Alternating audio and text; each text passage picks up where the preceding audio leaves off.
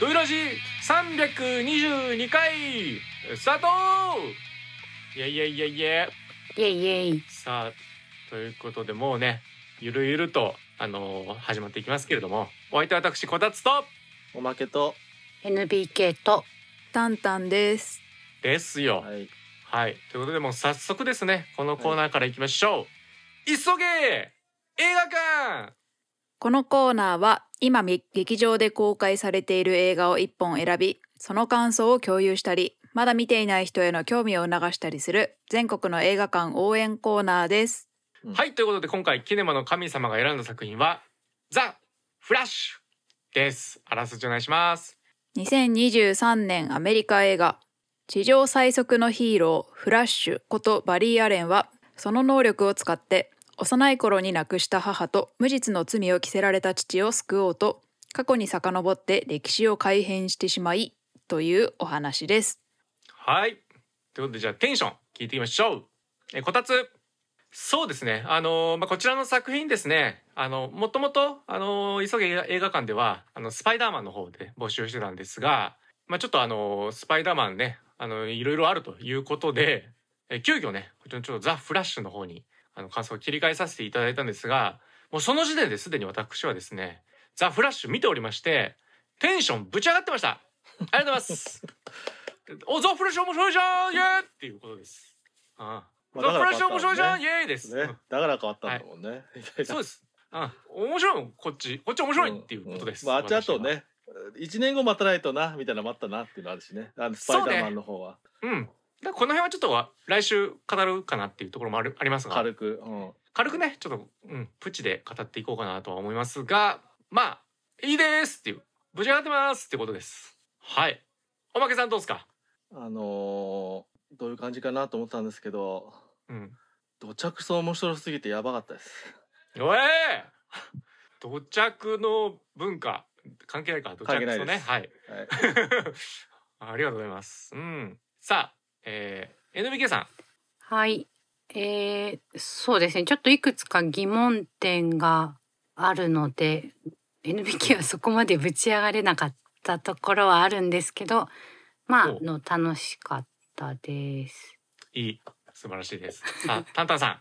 はい。えー、っとそうですね。この映画の元ネタであるコミックがフラッシュポイントっていうのがあるんですけどちょっとそれを、それはすごい今翻訳されたやつは高くて買えなかったのでちょっと読めてないんですけど、まあちょっといろいろラジオとか聞いて情報を得てその上で映画を思い出すとあなんかフラッシュのこと私めっちゃ好きだなって思う感じでした。へえあおおへえそうなんですね。はい。ということでじゃあ監督紹介してみましょう。監督アンディ・ムスキエティ監督でございます。うんでこの方はですねもうなんといっても「イット!」それが見えたら終わり。このシリーズの監督ですね。へえ。うん。なのでまあねホラー撮ってたわけですからあと「ママ」とかもそうですよね。そうですね。もうそれぐらいですよね。もう、うん、なのでホラー文脈でしかちょっと知らないっていうところあったんだけどやっぱねホラー出身はやっぱ映画うめえなっていうところは私感じております。さあそして脚本クリスティーナ・ホドソンさんですでこの方はあのバンブルビーの脚本やってたということでへーって感じですね。うん。うん。へーって感じ以外のちょっと感想は私出てこないんですがそうなんだと。そして、えっ、とこれファースト10パート2ってことはこれはもしやあれですかね。次控えてるのが、ワイルドスピードですかこれ。そうですかね。うん。ワイルドスピードの脚本もこう待ってると。うん。控えてるよっていう監督っぽいですね、あ監督じゃない脚本脚本家。うん。脚本家っぽいですね、あとあのーハーレークイーンのあの単独映画の方もやってるはい。感じですね。うん、おバーズ。バーズオブプレイの方を。はい。バーズオブプレイ。へえ。ってな感じでございます。なのでねあの DC の方ではもうすでにねやってたなということですね。さあそして、えー演者ですね。キャストはエズラ・ミラー。うん。ベン・アフレックうん。ガルガドット。うんマイケル・キートン。うん。マイケル・シャノン。うん。サッシャ・カジェ。うん。あなどです。うん。うん。ということでこの辺のねキャストはもう皆さん出てくるっていうのはね知ってると思いますんでね。ここでどうこう驚驚かせるとかじゃないです。そうですね。うん、全然気にしないでいいです。といったところですね。そしてこのコーナーはですねもう前半からネタバレ込みで話していくよというえコーナーにあの変化しましたんで。はい。ご気にせず皆さんからいただいたもうメールを最初にご紹介して、えーやっていきたいなと思いますよろしくお願いしますねさあということで皆さんからいただいたメールありがとうございますありがとうございます。あ。りがとうございます。紹介させていただきますラジオネームさはるさんからいただきました冒頭の人命救助シーンから引き込まれ長い上映時間があっという間でした元ネタを探すのに一苦労するほど最初から最後までサプライズが多く最後にジョージ・クルーニーが登場する頃には、サプライズで胸焼きがしました。いいのか胸焼け。え終盤の展開は諦めが必要というスーパーヒーローものは珍しい印象でしたが以前に、えー、オトジャさんのゲーム実況で見た「Life is Strange」というゲームに似ていたのと、えーバリーが母さんと会話を交わすシーンでうるっときてしまいました。不満点は今回登場するカーラ、えースーパーガールがめちゃくちゃかっこいい。佇まいなど全てかっこいい。それゆえに彼女をもっと掘り下げてほしかったですし今回だけの登場は非常にもったいないです。そしてラジオネーム IT アナバ K さん。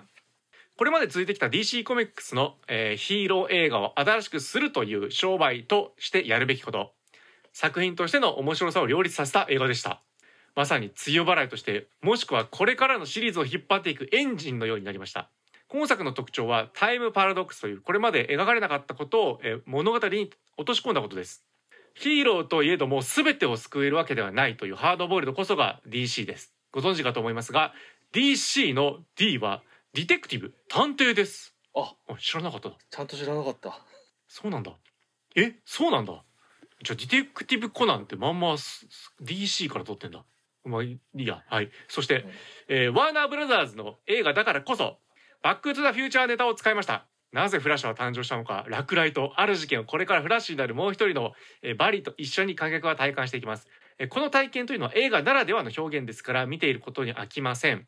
またフラッシュの描き方はスパイダーマンの代名詞である親愛ある隣人のように彼を愛してほしいというスタッフの思いが伝わってくるものでした。タイトルが出るまでのシーンいわゆるアバンでフラッシュを見た一般人が愛してると叫ぶのはその表れではないでしょうか。さらに彼が腹ペコでは力が出ないという設定は子供っぽさを感じさせます。冒頭の救出劇では赤ちゃんを救い出すのは偶然ではないはずです。しかも彼の運命を決めてしまう事件の始まりは家族との食事です。この設定がコミックにあるのかどうか知りませんがこの映画を見た多くの人はドラゴンボールの孫悟空みたいだというのではないでしょうか。そして高速で動くということをスラップスティックを感じさせるように演出していました。ワーナーブラザーズのアニメであるトムとジェリーやルーニー・トゥーンズを思い出します。さらにバスター・キートンも感じさせます、えー、七転八倒してなんとか目的地にたどり着くのはアメリカ映画の王道です、えー最後に今作を吹き替えで見ました。フラッシュを担当された細谷佳正さんの演技によってバリー・アレンという人物が持っている優しさと、えー繊細さをより感じることができました。そしてラジオネームヒロアンドンさん。ドイラジの皆様？ドイラジはドイラジドイラジははドイラジは、えードルビーアトモス字幕版で鑑賞しましたドルビーアトモス音響の特徴であるオブジェクトの位置がはっきりわかる。えー機能を生かしフラッシュが高速移動している時に足の一歩一歩の位置がわかる音響設計に仕入れました。やばいねこれね。はい作品自体もストーリーアクションともに良かったと思います。特に冒頭の病院での、えー高速救出シーンシークエンスはフラッシュの特徴を表すコミカルで見応えのあるシーンでした。ただ見終わった後はいろいろとモヤモヤした気持ちになりました。その理由はいくつかあります本作を見て映画特にヒーロー映画を見るということは夢を見ることなんだなと、えー痛感しました。モヤモの筆頭はやはり、えー主演のエズラ・ミラーが起こした事件、えーそうですね。女性への暴行など、えー複数の容疑で逮捕され作品の公開すら危ぶまれる事態へ。えーこういう事件を知った後なので、えー序盤でワンダーウーマンの真実の投げ縄を触って、えー童貞だという告白を聞かされてもなんだかなという気分になりました、えー次は前評判。えー事前の宣伝で史上最高のスーパーヒーロー映画という言葉を何度も聞きました。どういうつもりでその発言を広めたのか分かりませんが、えー少なくとも多くのえー観客にとってそれはアベンジャーズエンドゲームを超えることを意味するわけでうん。さすがにハードル上げすぎたのではないでしょうか。まあ、実際見た私も面白かったんだけどエンドゲームより面白かったと聞かれたらそれはエンドゲームの方が面白かったねとなりましたし、えー最後に本作がどんな結末を迎えてもどうせこれから、えージェームズ・ガン主導でリブートされるでしょという冷めた目があります。この先フラッシュの続編はおろかスナイダーバースのメンバーも、えーアクアマン以外に登場する予定は決まっていません。えーそれだけにベン・アフレックガルガドットが揃う冒頭のシーンを見ているとああこれが最後なんだなという寂しい気持ちになり作品世界に集中できませんでした。やはりヒーロー映画はディズニーランドのミッキーの中に人がいないように観客に夢を共有させることが大事なのだとつくづく思いました。MCU も少なくともエンドゲームまではそのことに成功しておりそれがあの大ヒットにつながったのでしょう。とりあえず DC 映画はスナイダーバースのメンバーが入れ替わってからに期待したいと思います。そして、えーラジオネーム間宮さん。吹き替えで見てきました。冒頭のグエン最高じゃなかったです？ん？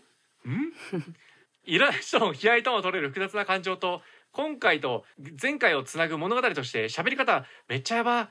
え好きと気づかれま。あえ募集フラッシュに変わったんですか？危ない。ちょうど昨日池池袋で見てきたところだったので直します。ああよかった。よかった。過去改変していただいてね気づいていただきました。はい。そして、えージャスティスリーグで一番好きだったフラッシュの単独映画待ってました。出演者の件でどうなるんだよと思ってましたが無事に公開されてまずは一安心やたら前評判が高すぎて逆に不安でもありましたが、えータイトルロゴで一旦肩透かし赤ちゃん救出劇までのフラッシュの能力と立ち位置を、えーお約束万歳で一気に説明してくれる序盤はとにかくワクワクさせていただきました。やっぱヒロ映画ってこういうの見たくて来るんだよ。え後半もメインキャラ全員に見せ場満載でとても好きなアクションでした。バリーと若バリーの、えー交差するとこもカーラの、えーただただぶったたくだけ、えーとかひたすら暴力で解決していくところ最高。他にも好きなところはいっぱいありますが皆さんが語られると思うので割愛。かっこそれ私も好きです多分、えーマルチバースに関してはある、えーそういうもの。と受け入れてますが設定として新しいかどうかではなくこのもはや切って話すことができなくなった概念を各種どう取り込むのかというのが課題なのかな。立て続けに大手が公式化しまくっているという状況にはあちょっとお腹いっぱいな気もしますが「ザ・フラッシュ」でのスパゲッティの説明や、えーじえー時間をめぐるビジュアル化は面白いなと思いました、えー DCU は「マン・オブ・スティール」も「バットマン VS スーパーマン」を見ていないので「えーバットマン変わってる?」とか、えースパイスーパーマンの詳細など実はよく知らないのですがかっこえーそれ以降もハーレークイーンとザック・スナイダーカット以外は見てるのにな。別に問題なかったです、うん。ところでアクアマンの扱いひどくないです？ということで皆さんからの感想いただきましてありがとうございますありがとうございまございまうんということでもうおおむね皆さん好評でございますハードルはちょっと上げすぎだけどねみたいなねところはあるようですが、なんか当初うーんどうなんだろうと思ってたよりはす。うん、す。うん。みんな好意的みたいですねそうですどうですか？ね。うん NBK あのドラマのフラッシュが大好きで、うんあ結局ちょっと途中までしか見てないんですけど、まあそろそろ終わりですよね。確かあちらもそうそうそうみたいですね。あ続いてんだシーズン結構長いし、9シーズンぐ八らいある。九シーズンぐらい、それでもう終わりになるのかな？まあうん三シーズン3か4ぐらいまで見てすごいやっぱ DC の中ではやっぱ一番好きなキャラクターって思ってて、うんまあジャスティスリーグ見てやっぱフラッシュいいなって思ってたんですけど やっぱこう相次ぐ不祥事でどんどん気持ちがなんかね乗れなくなってはあったんですけどまあ公開されてよかったなとは思いますねすごく。そうね。うん。やっぱりこれ最近もというかねどこの国でもつきものというかね、うん。まあ、演者さんがちょっと不祥事を起こした場合その作品の扱いはどうなっていくんだっていうところ、うん。うん、まだまだちょっといろんなところで議論されるんでしょうけど、はい。まあ、ドエラジとしては公開されたね、えーまあ、作品っていうところでまあフラットにっていう方も変ですけどもうん。もう語っていければいいかなと思いますね。うんまあ乗れなくなる気持ちもねちょっとわかりますけれども。そうね。うん。そういうものはあのひ人それぞれのねあの距離感ありますんで、うん、そういろいろなんだっけまあちょっと 延期になって期間も経ったしとかあと結局ちょっとそのエズラ・ミラーのねちょっと結構メンタルヘルスもやばいっていうところで今そこも通いながらとかもいろいろ聞きながらするとほんで反省まあ一応反省してるっていうこともちゃんと表明してるところではあるんですけど、うなんかね、うん、なんかいろいろ考えるあの 面がいっぱいありすぎるんですけどまあ、うん。一旦こう作品は作品としてっていうねあのイコールバリー・アレンではないのでねエズラ・ミラー君まあそうね。そうですね。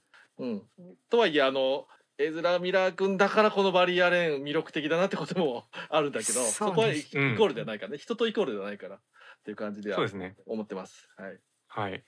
しかもあの IT アンダーバー K さんが書かれて吹き替えも細谷細谷さんなんですね。NBK あの細谷さん大好きなんですけど ちょっと吹き替えでも見たいなと思いました。何の声されてる人でしたっけ？えーっと「進撃の巨人」だとライナーです、あそうなんだ。へとあえとバレエのうん。なんだっけ？バレエの。ダンスダンスダンスる？配給配給です。そっちのバレエじゃないです、バレエバレエのあの配給だと朝日でしたっけ？なんか一人おじさんみたいなやつとか。なんですね。なんですね。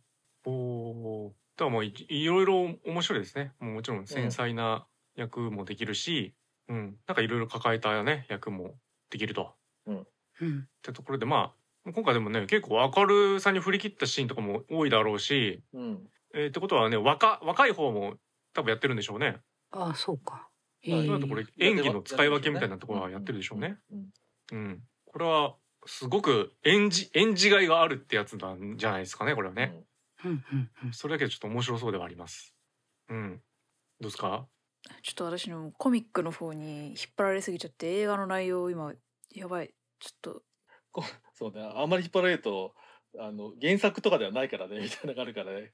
そう全然コミックの方が面白いから。難 ちょっとねそうなんだ。ストーリーがやばすぎそうなんてそうなんですよ。えー。今ちょっと減少あ減少だったら無料で。みんなの中のフラッシュがあるだろうね。そうですね。コミックと。そうだ私 そうフラッシュのドラマも全くあ1話の1話ぐらいはもしかしたら見たかもしれないんですけどみ、まあ、基本は見てなく、ないのでオリジンとか何にもコミックも全然フラッシュは触れてなかったのでオリジンを全然知らなくて、うん。あち子供の頃にお母さんが亡くなってたんだっていうのをね、この映画で知ってあなんかうんその点でいくとなんかこうバットマンと共闘するっていうのはすごい似た者同士じゃないですか、うんうんうんバットマンも幼い頃にご両親亡くしてるから、なんかだからこの2人なんだなっていうのが、まあ、コミックもそうなんですけどなんかやっぱこの2人はちょっと似てるんだっていうのをねすごい感じましたね。うん。そうだね。うんドラマだとはい、うん。アローと共闘するうんそうねんですよね。ありましたね。アロアローとフラッシュ成功したからこそのっていうね。んんん。そうですね。結構お DC すげえじゃんってなってたもんねドラマの中では。うん。だからあのドラマだとアローユニバースなんでしたっけ？みたいなね。そうですね、ん。アローバースとか、うん。アラの意味はアローを中心にしたユニバースとしてうん。のシリーズだったみたいですね、全部どれも見てないんですけど、うん、うん。アローっていうはところでまあうまくいってたね。うん。普通の人でしたっけ？弓矢なんか金持ち。サバイバル金持ちとか言って。鍛えたみたいなちょっとすごいざっくりしたあれしかない。ホークアイみたいな。あそうあそうそう。のか金持ちのクソ野郎ですよ、あーなるほどロビン・フットの人格があれなバージョン嫌い嫌 いだったんですけど。うん。なるほど。でもまあそのヒーロー活動そうですね。普通の人です。弓がうまい、うんうん。なるほど。うん。お金があると。うん。バットマンバットマンです。あちなみにそうだ。そうね。ディテクティブコミックはバッバットマンは探偵なんでなんかそこら辺が関係してるんですかね。世界あバットマン探偵だっけ？あそうです。そうです。世界そういう話世界してた探偵といえばバットマンなんですよ。うん。あんま私もピンときてなかったけどそういう肩書きが。あピンときてねえわ。うんザ・ザ・バットマンではバットマンって。結構そういう感じをしてましたよね。そうそうザそう去年の「ザ・バットマン」はある種そこにまた立ち戻った上でみたいななるほど部分もあったという。えー、でもななんか謎とか取ってつけたようなね。まあそうですねあいやでもこうずっと操作してるって感じ？そうそう去年の「ザ・バットマン」自体は。そうなんだ。あれが面白いとこだったんか。そああ、そこはちょっと分かんなかった。ピンとこなかったけどたいです。ね。うんうんまあまあそういうまあ最初のなりがっていうところが強いだろうからね。まあだんだん普通にスーパーヒーローダークヒーローになってっただけっていうのはあったらね。そうね。もう自警団としてもう暴力装置担当みたいな感じしかちょっとイメージなかったんで。ちょっと、まあ殺さない行かれちゃったみたいなね。うん。ああでもあれですね今までバットマンのアクションシーンっていつも夜なイメージですけど今回はうんうん昼間にやってくれてなんか見やすかったですね最初のですよね。はいそうですね。そうそう。そうそうそこう。ちゃんと言っていかないところ一個一個。あれこバイクウィンカーつけてくちゃ大事だると思うんですよ。あのね、うん。この映画のいいところもちろん人命救助シーンなんですよ最初の冒頭の。皆さんおっしゃってるよううんにサハルさんも言ってるしあともねうん。ヒロアンドンさんも。うんうん。もうおっしゃってますけど最初のね救助シーン最高なんですよ。ちょっそのとあれ最高れ映画史に残るぐらいやばいよね。めちゃくちゃいいよねあれ。なんであんな撮れたんだ？すげえいい。すげえいいよねあれ。うん。うん。そう。でめちゃくちゃいいなの。プラスでまず最初なぜ自分がやんなきゃいけないのかの説明もちゃんとしてるんですよ。うん。このフラッシュ。でこれって実は MCU は結構おざなりにしてるところなんだよね、うんうんうん。要はえこの街例えばゴッサムだったら他にもヒーローいるじゃん、うん。そいつらどうしてんのっていう件。これをめちゃくちゃ鮮やかにやったよね、うん。この短い時間で。うん。うんであの別の事件も発生しますんで追ってます。でそういうのってさ大体あのセリフだけで終わったりするじゃん。うん。じゃないんですよ。これちゃんと映像として見せるし合流もするところもシーンもちゃんと作ってるんで、うんちゃんと彼らは日々ヒーロー活動して自分の救える範囲をちゃんとやってるんだっていう、うんまずこの見せ方をしてるっていうので MCU もやってないこれはと思ってね、すごい良かったんですよ。うん。私マーベル大好きなんでもうマーベルって入れ墨入れてもいいぐらいマーベルファンですよ。うん、ザ・フラッシュなんてどうでもいいと思ってた人が見て、えー、すげえいいじゃんっていう見習ってくれよ MCU みたいな感じでしたよ。うん。いいでしょうそ DC っからのあの、ええ休養シーン救助シーン、救助シーン。うん。救助シーンちょっとおまけさんどういうとこが良かったんですか？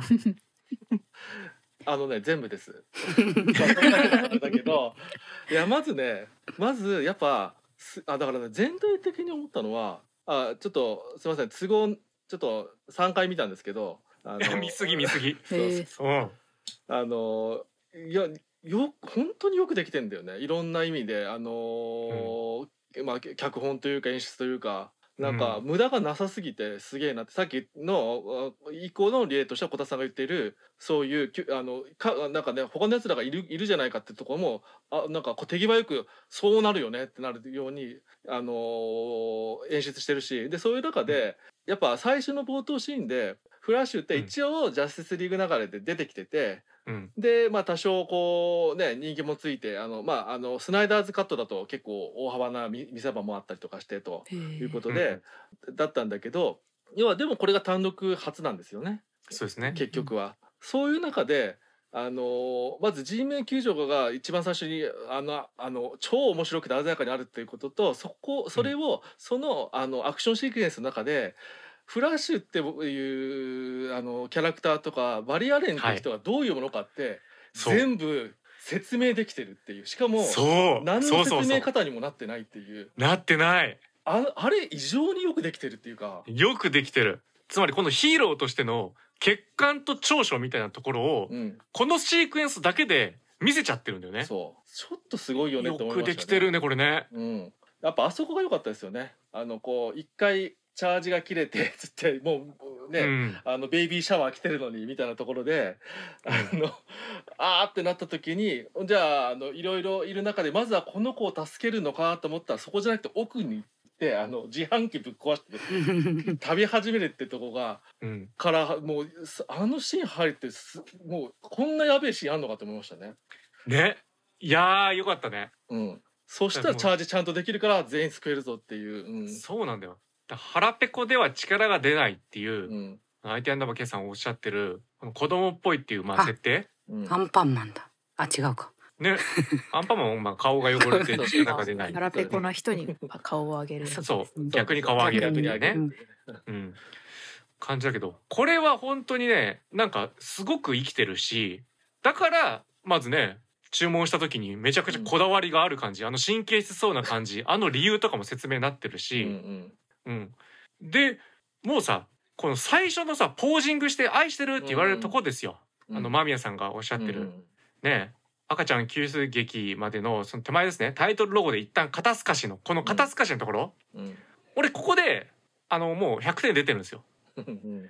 もうポージングしてウィーンっつってフラッシュのプシャーってじ、うん。もうねロゴが出てきたと思ったらキャンセルされると。うん。お客さんからのヤジで「いやちょっとごめん今集中してっから」っていう。うん。邪魔しないでっていうねなんなら「ごめん雲持ってる?」っつって。で「あー」って準備した時に「いやでももう行かなきゃいけないからそう。もうこのポーズ入っちゃうからもう。そう。そう投げた。そう投げた。でポーズ入っちゃってるから受け取ってなんとかとかもうできない状態。うん。でジュバーってこう走って走る前にこのタイトル出てって、うん。まずここだけでああもう出ましたっていうことなんですよもう。うん。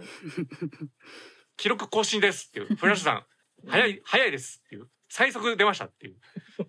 感じなんですよもう、うんそっからのこの救出劇のところの全部シークエンスでだから100点何回出しちゃってんだっていうそうなの感じなんですよもう。だから出ましたがね、連続していくんですよこの映画。そう。ここもいい。ここもいい。ここもいいぞ。ここもいいんかいをやるんですよね。うん。鼻血もんです。そうね。でそこのシーンであのあのえっ、ともう一方ではバットマンがの活躍もあーなんかねベン・アフバットマンが結局、えー、と亡くなったけどもうんなんかバットマンのこういう活躍見たかったもかもっていうのも凝縮して見せて短い間でねうん。見せてくれて、うん。あのバイクとかめっちゃかっこいいよね みたいな。そうだね。あれかっこよかった。です。あのうんね。さっきもちらっと言ったんですけど曲がる時ウィンカー出してたのがそうね。出すんだ。うん。いいね俺の中でちょっとザ・バットマン別になかったことになってる。なんでなんですか？私はザバットマン大好きですよ。あそうまあですよね。まあそうですね。人それぞれで。いろんなバットマンがいるということで、そうまあ、今回今回いろんなバットマンがいるって映画でもありましたんで。まあそうですね。そうね。っていうところもあってもう本当にね100点100点って出てて、でそのシークエンス終わった後なんとなくまあフラッシュ知らんから単独映画今までないからうん。感情としては大丈夫なん？こいつとまあすごいとこうんあんなのうん。入り混じった状態になるわけですよね。うん。うん、ここいつヒーローとしてちょっと結果あるなねっていう。うん。いつもバットマンのなんか尻拭いさせられてみたいな愚痴ってたしね。そうそうそう。なんだけどまあね要はあのお父さんの件ですね。はいはい。ちょっと捕まっちゃってるお父さんの件があってちょっともう出られないかもしれない。これもう最後だっていううん。裁判ね。っていう話からあどうにかしたいって言ってね過去に戻るみたいなシーンがあって、うんまあ、戻るじゃないですか。うんでまあちょっと飛びますけどもとりあえず過去の自分とバディモンになってくんですよね。うんこの瞬間彼は逆にまあメンター側になんなきゃいけないんですよどうしても。そうなんかめちゃめちゃ面白いんだよこの展開これがすごいよね。うんまず血管のある人間だって思ってんだよ俺らが。うんなのに立ち回り的にそれになるしかないんですよ。うんだからここで成長すんの。メンターやりながら成長するの彼は。しかもこの映画がさなんかこうまた特別な面白いとこっていうかさオリジンストーリーをさ その若い子にさせてさああのトレースしてさそれも、うん。あの入れ込むっていうね。そ能力をつけるってこと自体を。う。うまいね。そんなことできんだと思ったね。普通はだってねスパイダーマンとか何度もやってますからそう。もういいやって削ったりとかあったりするけど、削ったりですね。基本削るですよ。やり方としては。最近だと。そう。でもこれはフラッシュ単体映画なんで一応オリジナルストーリーいるよねっていうのを何このアイデアっていうことですよね。もう出てるけどねみたいなことだけどこのやり方あんのかっていうのはびっくりした。そう。だだから知らなくていいんですよフラッシュのこと。を。うん。で共に知れる。そしてもう何ですか？もうこのもういいとこありすぎてダメだ、うん、ちょっともうぐちゃぐちゃしてくるんでね。うん。一、回一回ちょっとパスしますわ、あのそうしますねそうしましょう、うん。どうですか？えまあ疑問っていうかドラマを見てるからこそなんですけど、はい。あの母親が殺されたところに戻るのはやっぱドラマでもそうなんですけど、ん。殺されるのを防ぐっていうか犯人を探すことをしてなかったじゃないですか。それがあの気になったんですよね、ううん。そこがまず一点とまああれアリバイになるかなっていうちょっと疑問点かな。おー。お母さんの悲鳴が聞こえてきた時は帰ってきてたんでうん。あの時間にスーパーにいたことがアリバイになるのかは微妙だなとはちょっと思っちゃいましたね。うんうんうん。殺害できる時間はあったんじゃないかぐらいのことになならないかななんとはちょっと思いながら見てました。あれ悲鳴聞こえた瞬間いたんだっけ？悲鳴車から降りてうん車から降りたところで悲鳴聞こえて台所でうん介抱してるみたいな感じだったんで、そしたら大丈夫なんじゃないですか？例えばあの車から降りて出てきたところ周りの目撃証言があれば。あればか。うんううん。ん、うん、そこに到着するまででっていうのでアリバイになるんじゃないですかね。なるほど。まあでうん。もその目撃が証言がないから捕まってるってとこがあるからってことだね。そっか。うんだから微妙ですね。そうなんですよ。まあ一回まずうん2つで並べてても後半の話しかなってないから一個一個はいずつ区切っていこうと思いますけど、うんはい。最初のえっ、と犯人の云々とかはあれですよね結局えっ、と過去に戻って大きな影響を与えないように最小限のえー改変だけで済まそうとするから、えー、とトマト缶にしたっていうことですよね、まず。あのうん要は、えっと、バリー的には犯人を捕まえたいわけじゃなくて、二人を助けたいですねえっと、お母さんうんを助けたいだけなのかなっていうところがありますね。そう、うんそこはだからうん筋通ってると思います。そう、かなり。そう、うん結構ね細かく見てるとそういうのは多いと思います。このお話は。うん。はいで、えっ、と、まあ、後半のやつは、たあの、そう、さっき、あの、道で見、ね、見かけられてないからこその、あの、なんだっけ、ビデオテープ？あの、うん監視カメラのっていうところがあったんで、あの、あのタイムラグだったらいけんじゃないかっていうのは、まあ、半、なか確かにそういう部分もあるかもしれないけど、うんね、どれぐらいのレベルで、あの、そうね、死体解剖とかしてるかがわかんないからっていうね、ことはありますけどね。うん。そうそうそうだねそうなんでドラマの方ではちょっとその犯人を知ってるので あのまずそこから比較しちゃうからその理由があってのことだったからまあ空き巣の扱いになるのか、あの普通鑑識をやってたらこうお父さんではないっていう否定と他の人の犯人の痕跡を探すと思うのでそのね他の犯人の痕跡がないってことを言ってほしかったなみたいな 感じはあるよね。痕跡がないからどうなんだみたいな、そういうのがなかったかなって。父親ではないまあ、こともももはやそうね、うん。もはやそこは入れなくても、お父さんが捕まってること自体はそれ前提ですぐらいのそうねドラマ立てではなってる感じですね。そうですなるほどね。ねうん。だって、あの、これ操作はしてるからね、そういうね。そう。ん。うん。確かにそこまっとうな疑問だね。そうだね、うんそこは思いますね。あの、確かに。うん。う、うん、そう。そこはちょっと疑問でそう。引っかかっちゃったで一応だからこのババリー・アレンが、あの、警察の鑑識的なところうん。で、えっ、と、勤めるっていう理由は、そういうところで科学捜査ところをね、あの、うん。自分はそういう人間になるっていうことではあったと思うんで、うん。そうだね。確かに自然とまあそうだね。犯人に対しての意識があってもおかしくないとは確かに思うわ。うん。うん。うん。まあでもこれに関してはうん。っ。てことでいいのかな？とそうりあえずは。そうですね。だからまあ気にです。気になら見てる時は全然気にならないんですけど後でこう比較してるとあれ？みたいな気持ちになってくるドラマがあるからみたいな。そうですね、うん。はい、うん。まあ確かにそうかも。うん、ううんん、まあ、だからそこがもう行動の原理としてそうなんだろうね。真犯人を立てたいはまず会話上でも出てきてないんだもんね。うんうん。やってないことを証明したいだけであって。そね。うん。うん。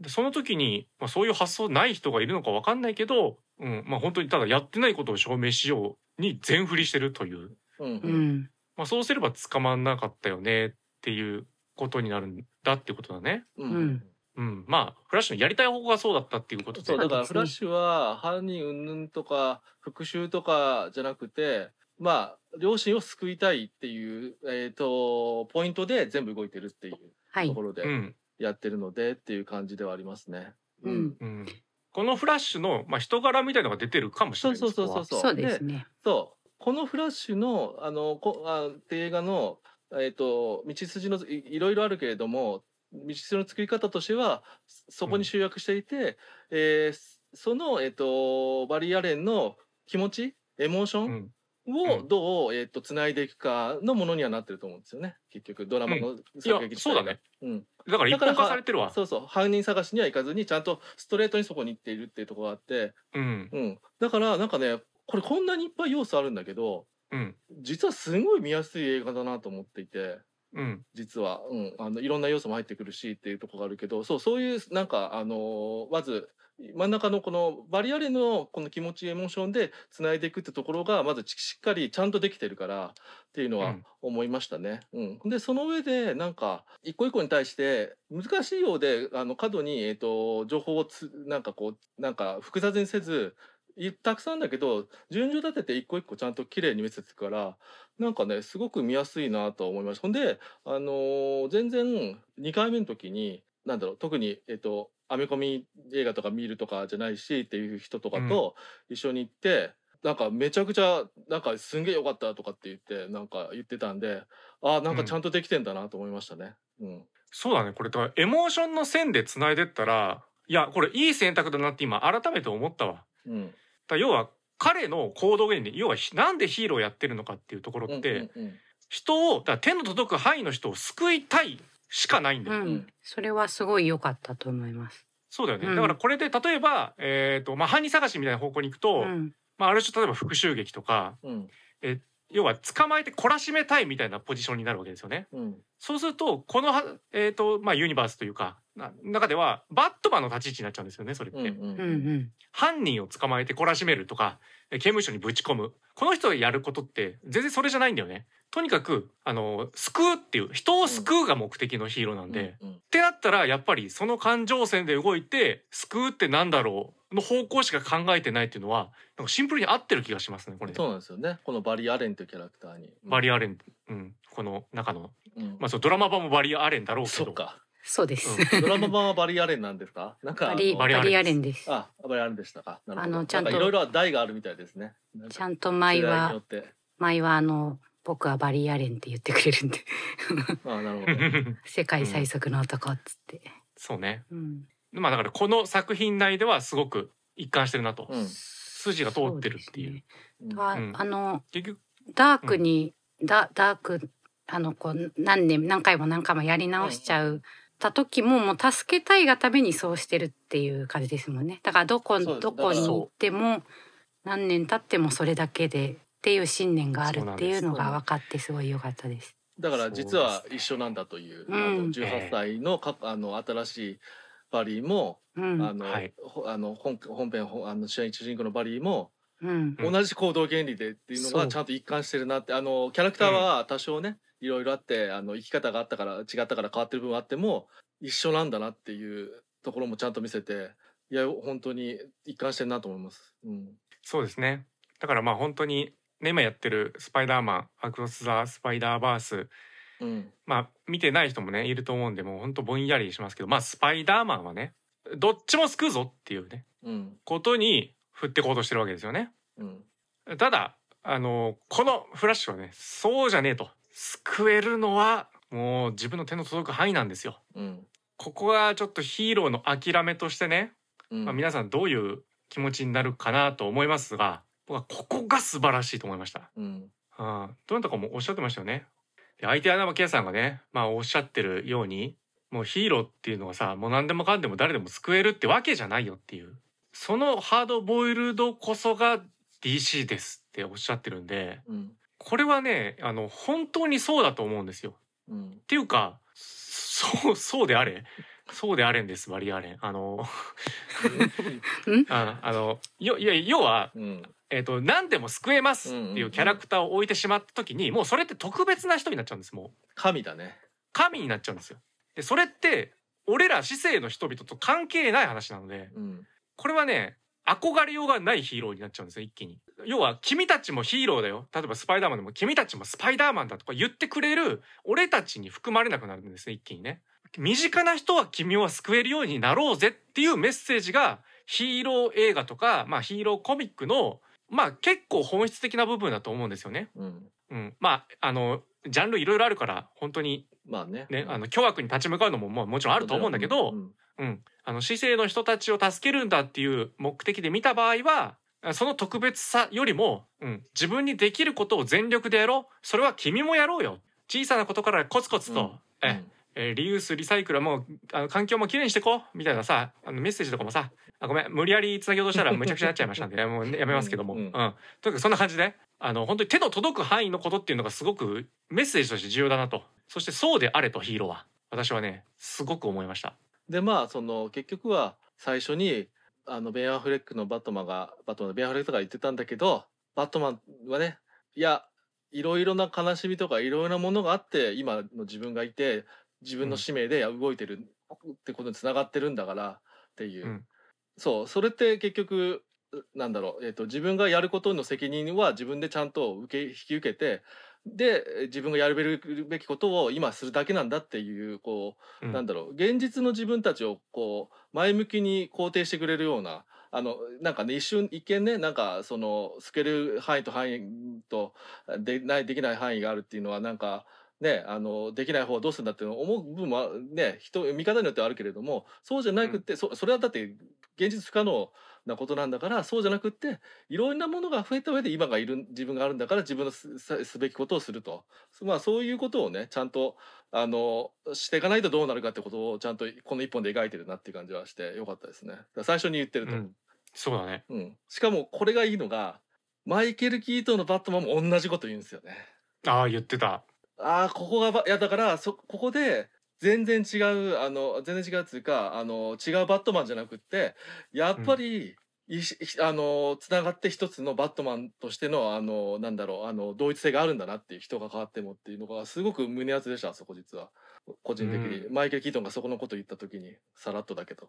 そうね。だからそれがこう翻って最後の選択にもつながってくるというか。そうですうん、要はもう最初からやろうとしたことがもう手の届かない範囲を救おうとした話だからねこれってね、うんだからサッシャ・カゼンのねスーパーガールとかめちゃくちゃいいんだけどう、んさあのそうなんですよ。もうここにもともと救えなかった人なんで、うん。あっていうふうに思っていただくしかないよね。今回の場合はね。ここ、うん、ここをだから知るっていうのはねヒーローとしての成長としてはちょっとね頭一つ抜けてるぐらい俺はうん。なったなとやっぱ全部救ってやるは絵空事だしっていうねことを感じましたけど。どうですか？皆さんタンタンさんとかどうですか？フラッシュ新たなる挑戦っていうタイトルのコミックがあるんですけどね。うん。うん。これはフラッシュのいる都市になんかよくわからない力が発生してフラッシュの能力をいろんな人が持ってしまうっていう話なんですけど。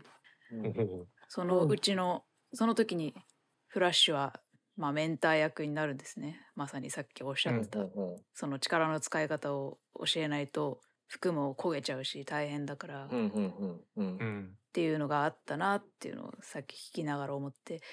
かつ、うん。そのフラッシュになっちゃう人たちのうちの一人にフラッシュの友達がいてその人は、あその人も自分のお兄さんを殺されてだから警察官になったみたいな感じの人がいて、うん。でその人はこの力を持ったから犯人を探して殺してやるっていう方向に行ったんですね。でもフラッシュはそうはいかないみたいな差をすごく描いてるコミックだったから、うん。ふむふむってさっきみんなみんながそのフラッシュは犯人探しに行かないみたいな話をしてる時に、うんそうだなって思いながら聞いておりました。うん。だからまあそこはコミックを踏襲してるんだなっていうふうに思いましたね。そういう人なんですね。まあ多分ザ・フラッシュっていうキャラクターがそういうそういう人なんでしょうねきっとね、うん。基本がねきっと。うん。うん、まあでもドラマは違うんでしょ？ね。あドラマ探すんだっけ？探すっていうさ探すというか まあえっ、と見てるというかこ子供の時のバリアレンは一応目撃はしてたのなんか変な現象が起こってそれで殺されるのを見てるしかなかったというところ、うん。でそれでバリアレンが過去に行ってそれがどういうことかというのを見ている。まあ止めようとするってことですね。探すというよりかは、どういうことが起こったっていう。殺したのはあれなんですよね。あれなんですよね。私も知ってるんです あれですあれ。なんかあるんですね。確かにそうなるなって感じはしまうすね。ん、うんうん。うーん。ほうほうほうってことはじゃああえて伏せてるっていう見方もできるって感じですかこれは？そうですね。もしかしたら続くはずだったのかなって思いましたけどね見終わった後、うん。で次があるんだったらまあそのあ殺ーなるほど。したのは誰かっていうのをやるんじゃないかってうん。思いました。まあそれはあるかもね、うん。作った後だったら、まあ、余裕が出るというかね。うん。ところでじゃあ次は犯人誰だったんだろう？はまあまあ自然なううん。ん発想ではある、うん。だから自分のトラウマと何か決着をつけなきゃいけないみたいなことが起こればあるかもしれないね。うん。うん。うん。まあまあ今回はそのエピソードは使わなかったっていうぐらいでいいんでしょね。そううですね。だからまあ捨てたのもすごい、あのすっきりしてよかったのではと、まあ後で見終わった後にちょっと疑問が出てきちゃうことはあるけど、映画としてはいらなくて、入れなくてよかったかもって思いました。うん。ややこしあでもくなっちゃう下手したらその線残してたかもしれないですよね。その、うん。だからあのその目撃あのバリ自体が目撃するシーンっていうかシーケンスもの可能性がああるから あのお父さんがあの何悲鳴であーってこうあの車でちょちょうど到着するっていうのをそこがあればそれは全然ない。お父さんの犯人は絶対ないわけだからあの誰も思わないというか。うんそこもあったのかもなって今ちょっと思いましたね。もともとそういうあの不敬の話もあるってことで考えるとね。まあでね。今回はそそこはやめたっていうことで、ううん。だからいるほど。まあちょっとうん。そうね。一回でもそういう犯人を移すとかすると要はそれはそれで多分犯人探さないんかいってもっと引っ張られるしねみたいなね。うん、人によって。はそうだね。そうですね。そこはこうそうです作劇的に捨てたとこだと思いますよね。うん、うん。それ確かにすごいね。これ多分確かに普通に見てたら犯人はってなりそうだもん。うん、うん。これなってねっていうのが逆にすげえなって今思いましたね、そう長語うん。ですごく整えたなって感じしますね全体的に。うん。うん。まあ、あともう全部さやり取りがさだそのスラップスティックにっていうことも。相手アンダーバー K さんおっしゃってましたけどもまあずっとそんな感じよね。うんうん。このコンビがだからまあこの作品自体がさもう本当にあの金字塔的時間ものの傑作の「バック・トゥ・ザ・フューチャー」をうん。もうもうまさに元にしてるっていうかさ、うん。めっちゃ出てきましたね。そうそう。あの踏襲しまくってるんでだからこれが要は自分自身ではあるんだけど関係性的にはドクとマーティなんですよ。うんうんでドクっていうのはまあ大人なんだけどうん。うん他の人からしたら変人扱いされるうんうん。人なんですよね。あ、バックトゥザフューチャーも雷でしたっけ？そうなんですよ。だからこれエピソードも全く合わせてて、うんうんそういえばフラッシュそうじゃんっていうね。うんうん。その雷にバーン打たれてっていうところがだから最後のやりとりね雷をどうこうしようとかさこれ自分最後でもないね、うん。まあ、自分にこう打ち込むためにっそてアーダーコードやるのってもうバック・トゥ・ザ・フューチャーそのものなんそうですあのコードからビーってやるのね。そうそうそうそう。雷をコードで拾ってっていうのはね。あそうですよ。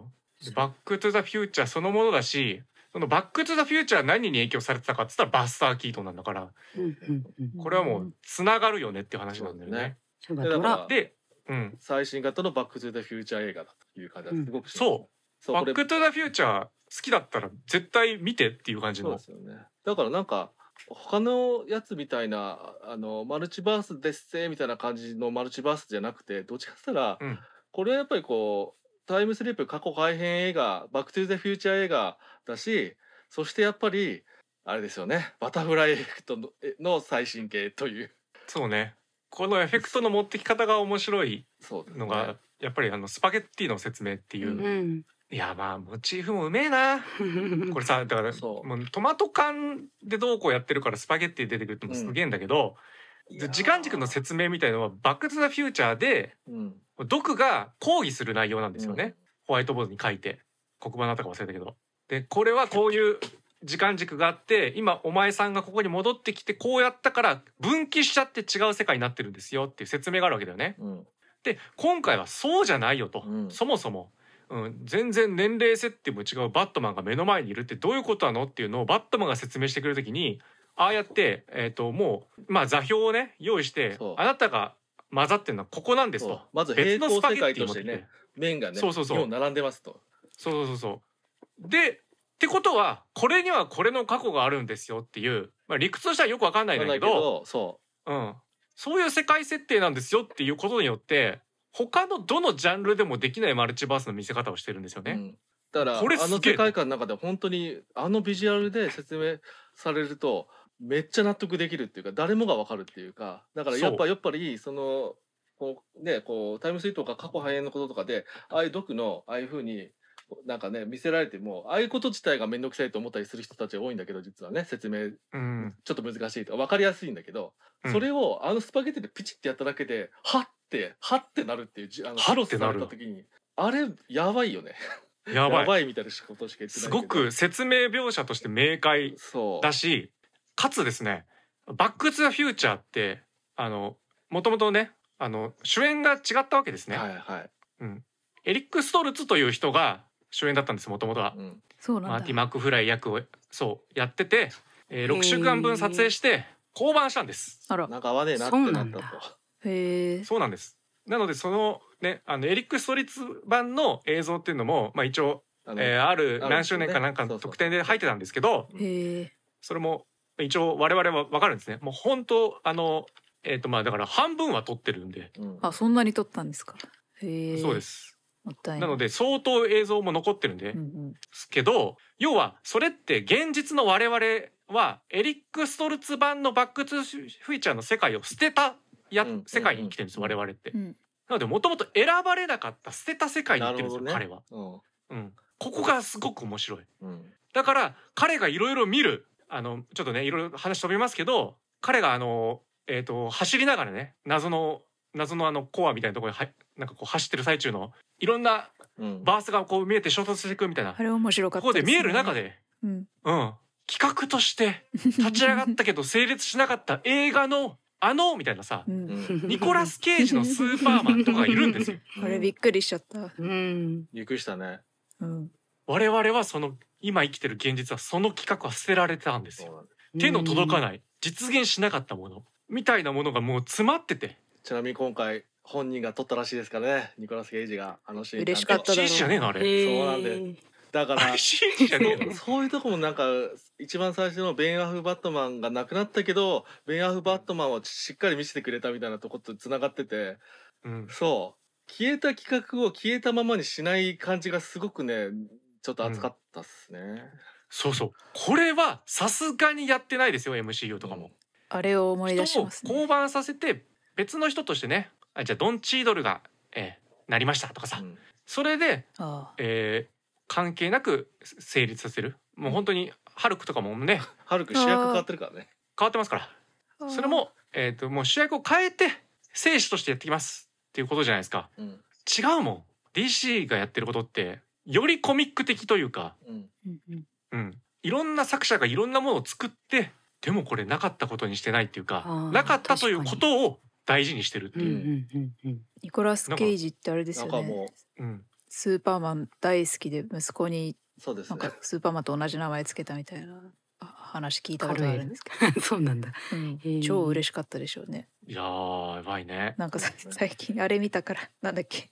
ママグニフィセント。マッシブタレントあそうそうそうそう見たから。なんかああ、なんかすごいうんちょっと今までとニコラス・ケイジを見る目が変わったからなんかそうですね。私も幸せな気持ちになりましたあのシーン。そうね。確かによかったね。よかったねだね確かに、うん。へえいや俺 CG だと思ってたから。全然。うん、あえーじゃあすごいじゃないですかニコラスケイジって。なんだね。そうなんです。うん。バットマンっぽいこともしてるし、スパイダーマンでもあるし、スーパーマンもやってんだ。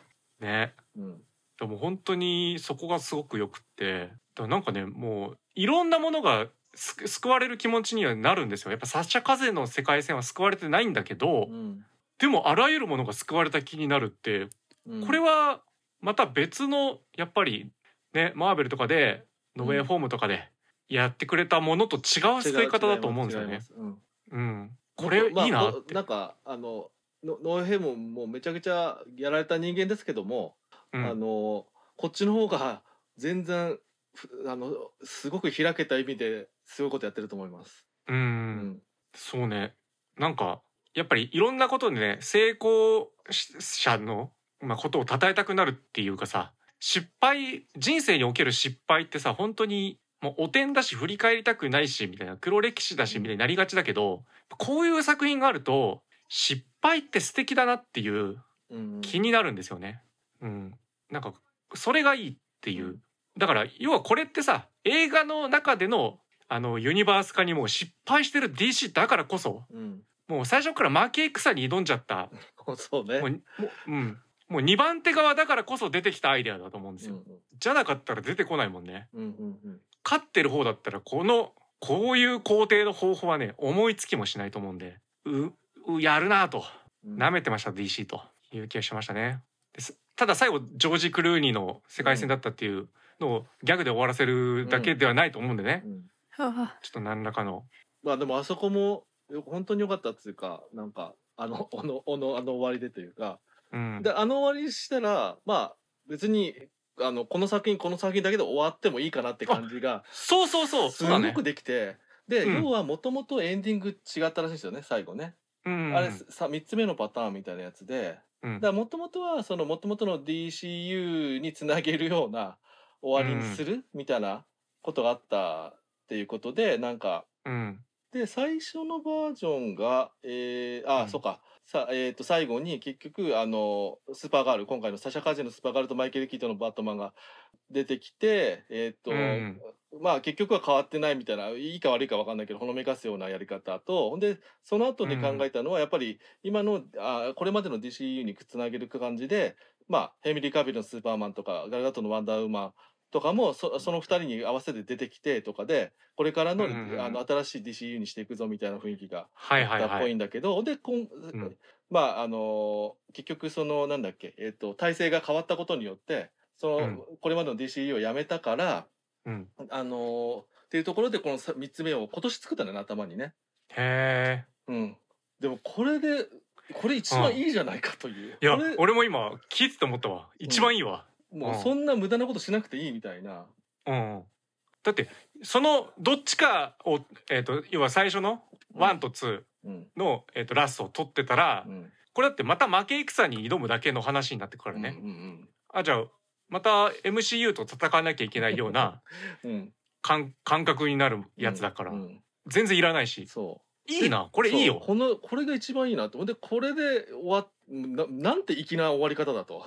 うんもう俺あので本当にさ申し訳ないけどさもうなんか、ごめんなさいと思ったもんね。あすいませんジョージ・クルーニーバットマンやってました。すいません忘れてました。みたいな。完全に俺もあの忘れてたとかじゃなくて全然えっ？てなったもん。うんえっ？てなってね。うん。あれミスターフリーズってすジョージ・クルーニーだったの？みたいなさその あの時のバットマンって。そ後で調べて分かったぐらい、う、うんうんうん、ジョージ・クルーニーってヒーロー映画出てないよね？みたいなことをね俺タンタン多分言ってたもん。うんあなるほど。えジョージ・クルーニー何？みたいな。いやーバットマンですよね。ティム・バートの後の。なんだね。はい。ああ。めっちゃ粋だまあわ、めっちゃ粋だなって。そこでしかも会った時にあの歯が取れるっていうところでうん。あもう全部つながってちゃんとなってるっていうことをあの歯のが一本取れるだけで、いやめっちゃうめえなと思ったんですよね個人的に。そうね。本人は本人だし、うん。けど周りのところはと。だからもうほんなんだろうね。自分がやったことはねうん。うんちゃんとあるけど。あるけど。まあやっぱりでもほんの少しね小さな改変であのまあ、うんその改変だから最後のオチの付け方はもうすすごいなと思うけどね。うん。トマト缶の位置を変えるだけみたいな。うん。そんなのあるってすごく思って。でも、うん。そんな小さなことでもやっぱり小さなこことでもやっぱり変えたから変わってる部分はあるっていうのでジョージ・クルーニーうますぎると思いましたねうん。個人的には。スーパーの人気づかないのかねもしね。そうね。あた棚こっちだったっけみたいな納品納品じゃないもう陳列するときにね。うん。あれ？ってなりそうだよね。ま まあ、ああもうもう陳列されてるから。朝うん。朝と昼ぐらいだから。そうそうだからも気にしうあないですねの誰も気にしないというか、うん。ほんではもうあとあの5分後ぐらいにお父さん来るからぐらいな。うん。そうだね。いやよかった、まあ、あとその差別化という意味でうんあのやっぱり超高速表現はいはいはい。が全然 MCU と違うってところがうん。めちゃくちゃ良かったですね、うんうんうんうんあのですね。でこれもうしあどうぞ、はい、MCU の速い人たちスピードスターと DC の速い人たちは仕組みが違うんですよ。へおえーなんですか仕組みおう MCU の速い人たちは単純に身体能力がめっちゃ活性化されて速いんですけど DC の速い人たちはスピードフォースっていう力の源があってそこからエネルギーを得て速く走れるっていう違いがあるみたいですよ。あれ？つまり？だから、えっと、MCU は、えっと、身体能力が異常にすごい。で、うん、えっと、DC のこのスピフラッシュたちは、えっと、借り物ってことか。借り物っていうかあの特殊能力を発動して速くなる。だから技の種類も多いんですよフラッシュたちの方が。いろいろできるじゃないですか。初めて見たなんかこういう。透明化したりなるほどね。通り抜けたり。通り抜けたり。はいはい、はい、最通り抜ける面白いね。うん、あ通り抜けでやばかったね。分子レベルで振動。うん。それ自分大丈夫？自分じゃないのか。自分はいいのか、うん。相手側のドアとかの分子をあれしてんのかいや多分自分が震えてやどあど震えてんのどっちもですね。かそっかうん。そっかそれで通り抜けてんだ。だこれはほんあの別に我々もそうなんで。だ要はねあのまあ漁師でできてますね自分たちの体も、我々も震えれば。消えたりうん。震えるというか えっとだから消えたり出てきたりを繰り返してるんだけど大きな目で見たら個体がずっとその場にあるように見えてるだけなんですよそうそうそう。だから本当にすんごいとんでもない確率とかで例えばあのぶつかった人同士のなんかカバンの紐とねあの自分の服がこう合体しちゃうとかさうん。そういうことが我々の世界で起きても全然おかしくないことなの、うわね、本当はね。うん、あれこれなんでくっついたん？みたいな。あ。どっから？みたいなこれは別に全然あることなんだけどマクロの世界ではそんなことが起きるのはとんでもない確率なんで、まあほぼ起きないよねっていう、うん。そんな知恵の輪みたいなことがなったりしないよね、だけどうん。そこを操れるっていうんだったらこういうすり抜けみたいのはなんとなく理解できるなっていう気はしますよね。あのそれがスピードフォースだと。それで思い出したんですけどす。映画のフラッシュは雷でしたけど、ドラマのフラッシュは加速器の事故なんですよね。あそうか。うんへえそうなんだ。そうだったかも。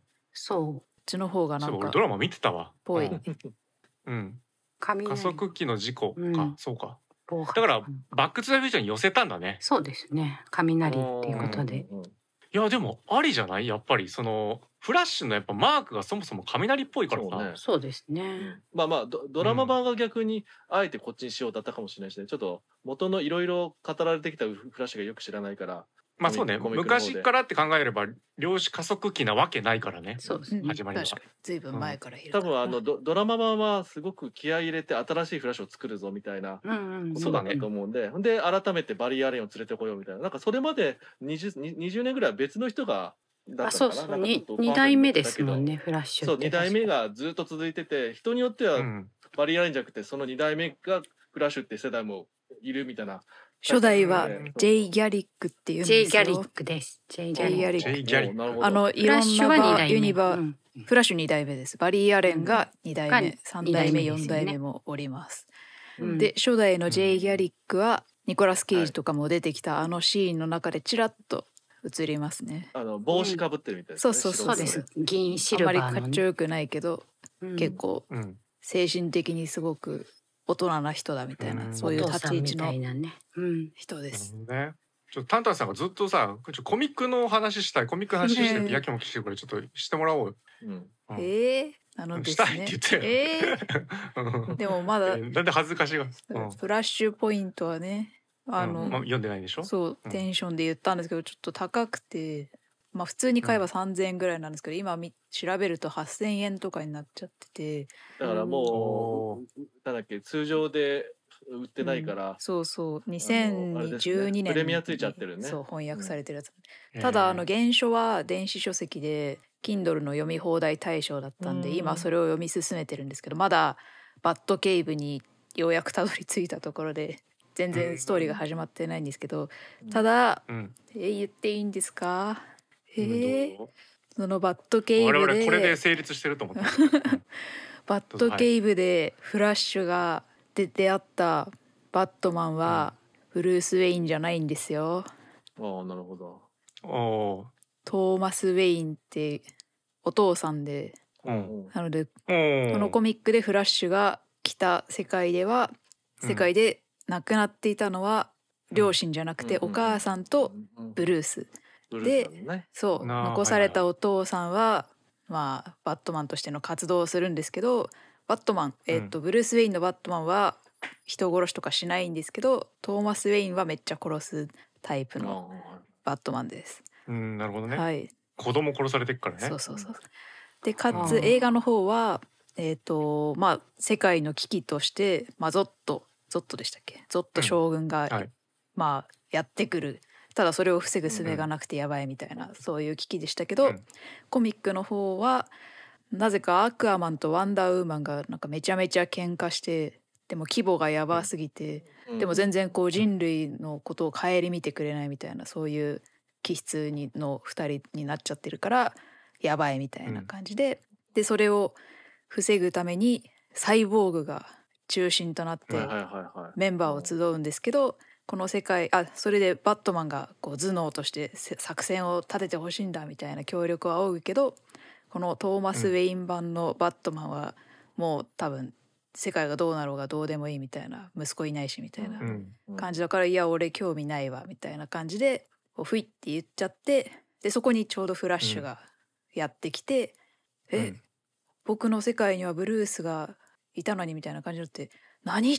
ブルースが生きているのか」みたいな感じになってあーなるほど。急に協力してくれるみたいな。ね。そんな感じで、いやそれが最後ちょっと私も最後まだ原書読んでないから あの、うん。見聞きした話だけですけども最後がめちゃめちゃそのうん。ブルースとトーマス親子の、うん。ねフラッシュを介したちょっとメッセージのやり取りっていうのがあって、ちょっとねそれを早く現象でもいいから到達したいなと思って今一生懸命読んでるんですけどっていうね、ちょっとそうそんな違いがあって。まあでも映画としてはねゾッと将軍バージョンの方がね、まあつうかあうん。の別の話ですからね。元ネタの一つだからね。フラッシュポイントもね、うん。そうそうそう。原まあでも原作ではほぼ同じ話。うん、はあ、っていうね。でそうそう。そのコミックの方であものダークナイトとかもそうですからね。まあそうね。うん。全然あの同じ名前だけど違うからね。みたいなね、うん。コミックの方でもフラッシュ最後戻ってくるんですけどやっぱりそのコミックの方でも何かが違うっていうのが絵で分かるポイントがあってそのページにも早く行きたくて頑張ってます。うんうん。今聞いてダウンロードしました。おそうそう読み放題。読み放題に入ってるから。うん。あいやいいのかと思います。多分映画も見てるし、うん。うんまあ訳しながらね軽くそうそうそう、見るうんみたいなね。シャザムうんのあの6人6人組も出てくるんですよ。へえ。うん。ああ早く読みたい。うん。まあまあまあいいでしょう。それもね。うん。そういう見方もありますよ。だからもう本当コミコミック派みたいな感じになってるわけですね。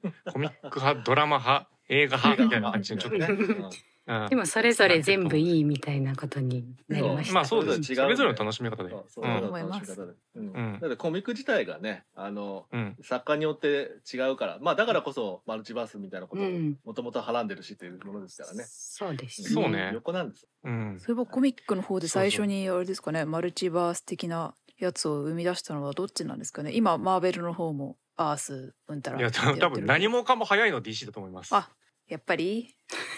うん。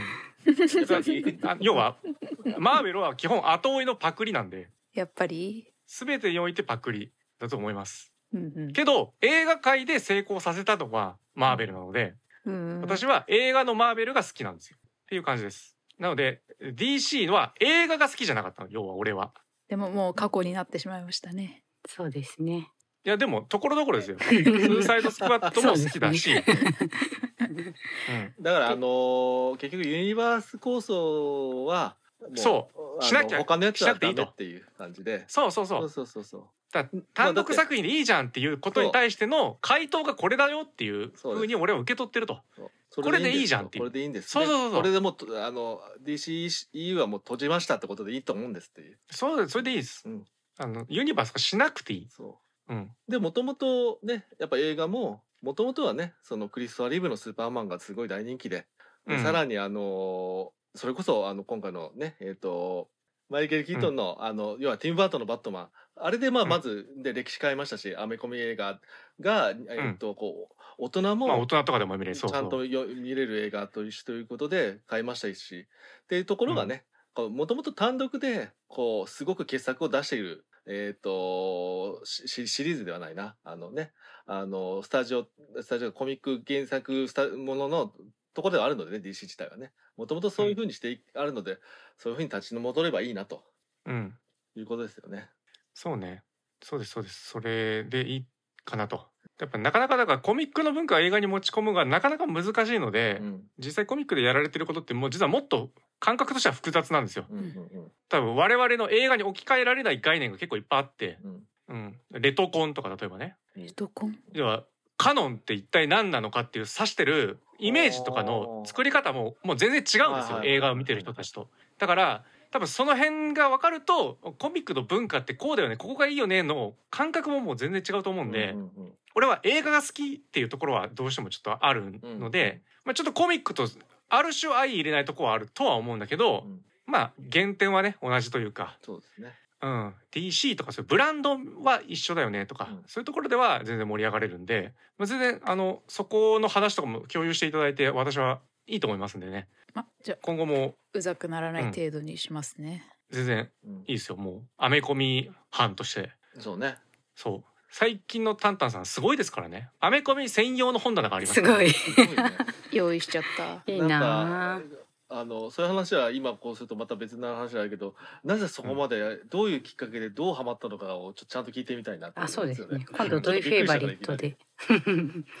そうなんです。だからちょっとアメコミ詳しい人になってるんでこの人。でも話すのは苦手だから読むだけ。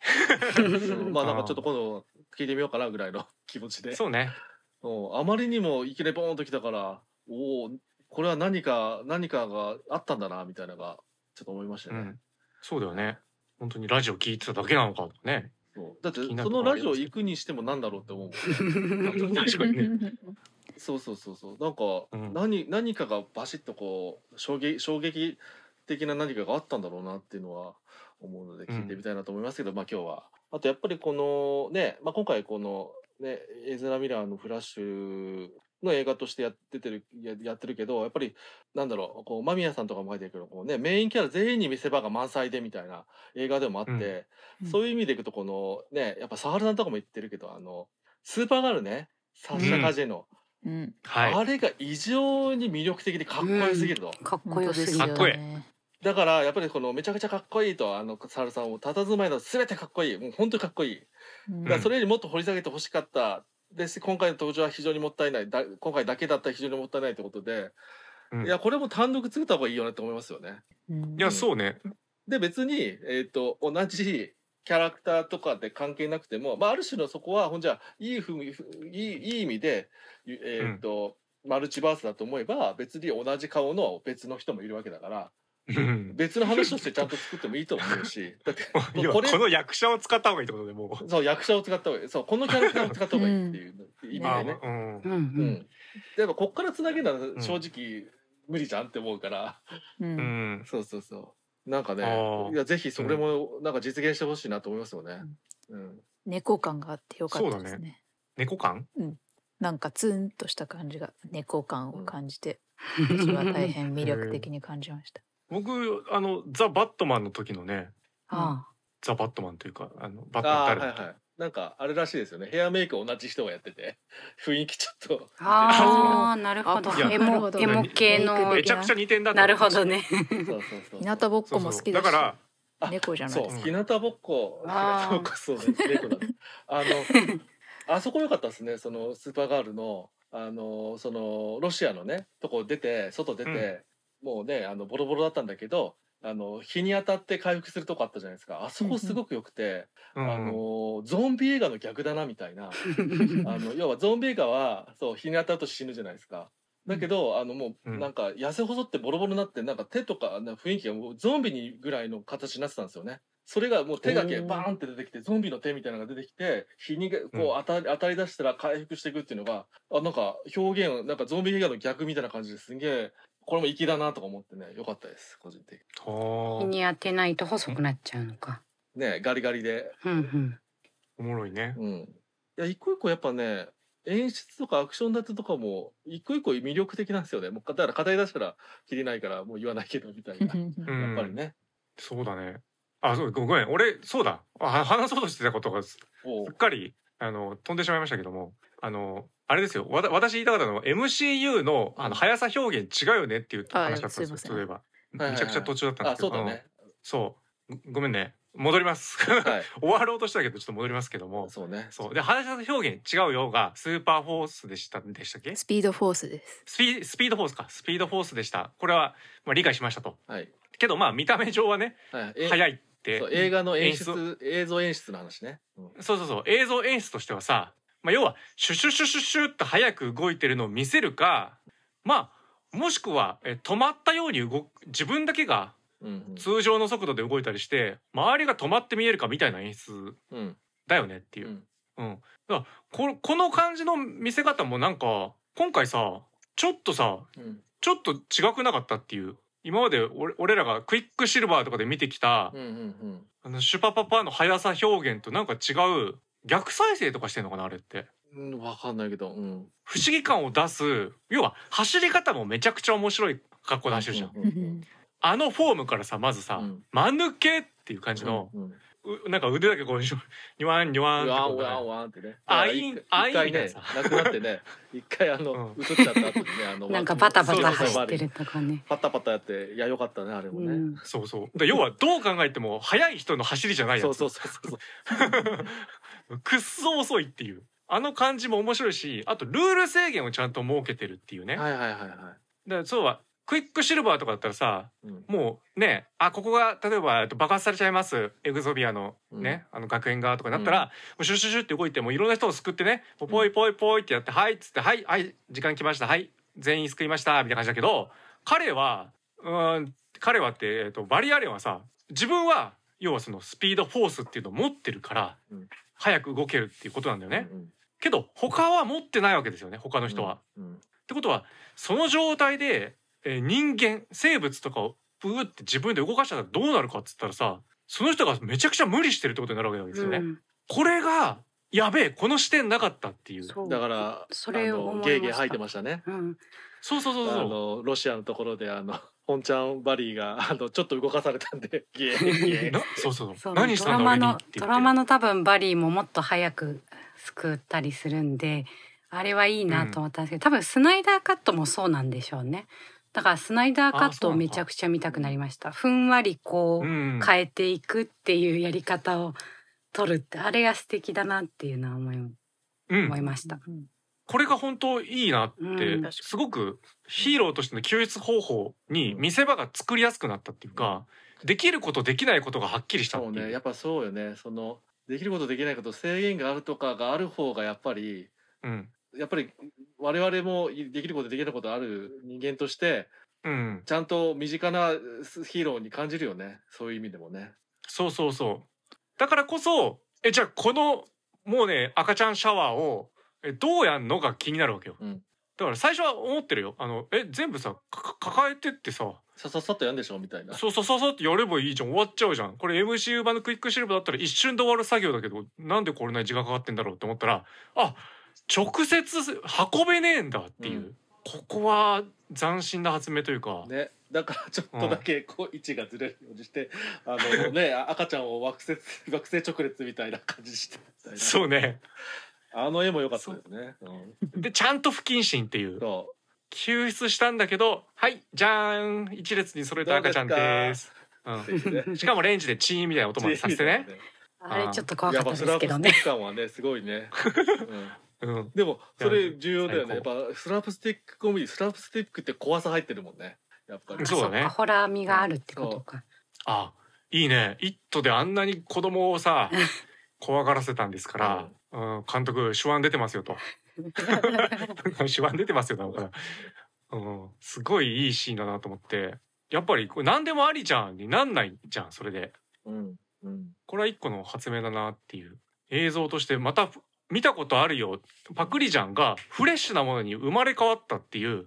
いやできんだこんなことって思いました。もう速さ表現のもうバリエーション全部見たよって思ってたのにこれでもう全然違うもんになったっていう、うんだからちょっとさい、ね、最近のやっぱ MCU 基本的にはシリアスなんで今は確かに DC 面白いなって思ってる、うん。うん、ちょっと明るいのが続いてるしシャザムとかね。うん。ブラックアダムとかもまあそうかもしんない。だからちょっと一概にね DC 興味ねえー DC 嫌いっていうのはちょっとねちょっと一回取り下げた方がいいのかもしれないなって今思いました。そうですね。うん。なんかできるできないだ。それでそう確かに思い出したのがあのシビルウォーでしたっけ？クイックシルバーがえーっとあああれ？シビルウォー？シビルウォー？いや出てないです。シビルウォーにクイックシルバー。あれ？じゃあどれ？ホークアイをかばって死んじゃうシーンがあるのは何でしたっけ？ウルトロン。あウルトランか。MCU のエイジ・オブ・ウルトロンの時にこううん。クイックシルバーがホークアイを、まあちょっとクイックシルバー的にはもうあいつは遅いから絶対これは避けられないって判断してこう、うん。かばって代わりに撃たれちゃうみたいなやつ、うん。なんかそれまでそこのシーンまでのクイックシルバーのなんか動きを見てると余裕なように見えたのになんか急に、うん。え急にそれはダメなのみたいな感じで私戸惑った記憶があって。はいはいはい。なんかねだから今回のね「ザ・フラッシュ」みたいにえなんか言っといてくれれば、そんなそこのギャップで驚きはしなかったのみたいなそこがきっとブレてたんだろうな。エイジ・オブ・ウルトロンの時そうね。うん。ってだ思いついてないんだよそんないい方法、ことですよね。そうそうそうでだからドラマ立てのためにそう。そこは打た死ぬがれることに決まってたんだ。決まってるからカノンだ。っていうぐらいで作っちゃってるから、うんうんうん。そうそうそうそね、ウルトロンはかなりあるねそれが。うん。ういろいろね、うん。だからそこがやっぱ今回「ザ・フラッシュ」一個一個がちゃんとそういうところを立て付けしっかりやってるから。うんうん。うんなんかずっといいんですよね。そうですね。っていうのはあいやります。うまいよ。うまい、そうあでもね一個思い出したんですよ。不満点というかなぜだという。なんだよ。言ってみろよ。不満があんのか。やっぱねうん。あのマイケル・キートンバットマンねあのバットモービル走るとこ見たかったんだよ。あれ、そうね。なんかなんていうか世界一美しい車かもと思ってる時とかはあったぐらいであれめちゃくちゃいいんだよね、あーあれ走ってほしかったな。出してくれたのは嬉しいんだけど。だちょっとうん。バットケーブルのセットしか用意してなかったから。そうかな。なんかあれ走ってほしかったんだよね。うん。いやーでもそうなんだよな。やっぱさあのコミック感ある あのプラスチック的なこう照り艶みたいなあのスーツとかうん。やっぱ今見てもかっこいいんだようね、ん。だからやっぱあのザック・スナイダー後のさうん。なんかすごいつぶつぶしたさ何ですか？あのピチッとしたあのスーツはいはい。とかさ、まあ、バットマンのやつもそうだけど、まあ、かっこいいんだけどかっこいいんだけどねやっぱ最初に感じたかっこいいなとはちょっと離れてるからさ、うん。あえてやっぱそこであのマイケル・キートンの、うん。まあ、あのバットモービルとかでもそうだしあのスーツとかもそうだけど、改めていいなと思ったんだよね。そうね。毎回毎回こうスーツのデザインインフレみたいなのもやっぱあるじゃん。あるね、うん。そうだから、うん。全部ね、ま、バットモビルどういうデザインするかとかねいろいろね、うん。やっぱあのーティム・バートンの時はあのゴッサムシティでも含めて全てをあのー新しい世界観で作り作り上げるっていうのがねあのあのうん。うんバットモビルが走っててもすごいマッチするようなあの街デザインとか含めてやっててそこ、でまあだからそれがあってそれがあまりにも強すぎてあのイメージ強いからあの引きずられてどんどん行くんだけどでまあノーランが逆にリセリセットするためにえっ、となんだっけそのワーナーのね人たちに説明したんだっけうん。バットマンやりたいんだけどこれだったらやりこういうここういうことでやれますみたいなところでねいろいろ力説してバットマンメギズ取れるようになったっていういろいろあるみたいだけどやっぱその、うん。ねあのそういうちょっとあのファンタちょっとファンタジックっていうかそういうアートファンタジックなところじゃなくてリリアルな軍事用えー軍なんだっけ軍事兵器みたいなものとかに、うん。よ寄せて新しいあの今のリアルのバットマン作るってこともまあやってやったんだけど、うん。うん、でやっぱやっぱあのバットモービルがマイケル・キートンのもうなんかいいんだよね って思っちゃうんだよねいつもね。いつもバットモービル新しいの出てくるたびに、でもあのバットあの美しいバットモービル忘れらんないなっていつも思っててやっと出てきたから走ってくれたなって思いました、すいません。そうね。それはあるかもね。確かに確かに。そこは不満かもしれない。うん、まあ小さなね別にいいんですけど、うん。うん。まあちょっとお飾りとしてね置いてあっただけですから。そうそうそう。そううん。まあ置いただけでも金かかってんだよね多分ねあれね。おそらくあれ知らんけどさ、うん。もう一回作ったとかじゃないっしょ。多分もう動かないかなあれだから誰か所有してたのをさ、金払って借りて置いてるんじゃないの？あれって、かもしれないね。なんかそういうの映画でよくあるじゃないですか、あるある。うん、あの時の映画に出てたこの車を置いときたいから高い金払って置いときますみたいなで実はそれがあの映画の中の予算の中では実は一番高いですとかさ、うんあったりすることもあるからもう走らせるはもう言語道断かもしれないね。ちょっとそんなんできませんよみたいなね。いやよかったですね、はい。うん。はい。ということであのええよかったということでこの世界戦でははい「ザ・フラッシュ皆さん見ていただいて、いや本当にちょっとあのあのお客さんが入ってないみたいなので赤字みたいなのになりそうなんでぜひ見てほしいですね。まあ見た人しかこれ聞いてない。信じられあ本当に？そうなんです。赤異常に赤字になっちゃって。字ええでも DC 的にはこれがすごいねあのまあ傑作だから絶対に公開しようと思って粘ってやっと公開したんだけど、起死回生みたいな感じで。マジか。そうなんですよ。えー、ちょっともうさひどい言い方するけど DC の中でこれ以上の作品が今後見られるかは分かんないよ。みたいなねっていう気はするよ。いろんな人も絶賛したりスティーブン・キングも絶賛とかいろいろあるんですけどねみたいな。ああああいいね。一途つながりで見てくれたんだけど一途つながね。多分送ったんだろうね。であともトム・クルーズがもう見て興奮してあのうん。監督にもう電話しちゃってみたいな。ずっと喋っちゃったみたいなね。ああいい。やばいな。ねつうことでまあ本当にあの皆さんねはい。ぜひ見ていただければ。うん。うん、また MCU とかあとはねあのソニーの方のスパイダーマンとはまた違ったね、うん、形でなマーベルと違う感じで楽しめると思うんでいや「ねバック・トゥ・ザ・フューチャー」好きな人は見てほしいってことはつまり全人類は見てほしいぐらいの感じ。です意外と本当に何の情報なくても何も知らない人が見ても全然面白かったっていう言ってくれてる人もいたぐらいなんでちゃんとそういう風に見れるものになってますんで、うん。はい。はい思います。なのでよろしくお願いします。ということで次回はですねお便りをいただきましたのでリクエスト企画暗い映画やります。うん。はい。こちらの、えー、暗い映画を送ってくださったのはラジオネームサハルさんです、ありがとうございます。えー、ありがとうございます。夏が来れば思い出す。いわゆる夏映画としてサイダーのように言葉が湧き上がるをリクエストさせていただきます。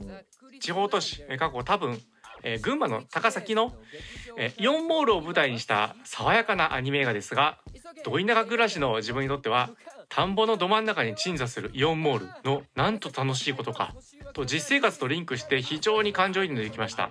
ネットフリックスでも配信されており時間も90分を切るほどの、えー完結なのでぜひということでこちらの、えーメールいただきました。サイダーのように言葉が湧き上がる。ぜひ皆さんで見ていきましょう。感想メールお待ちしております。見た方ぜひください。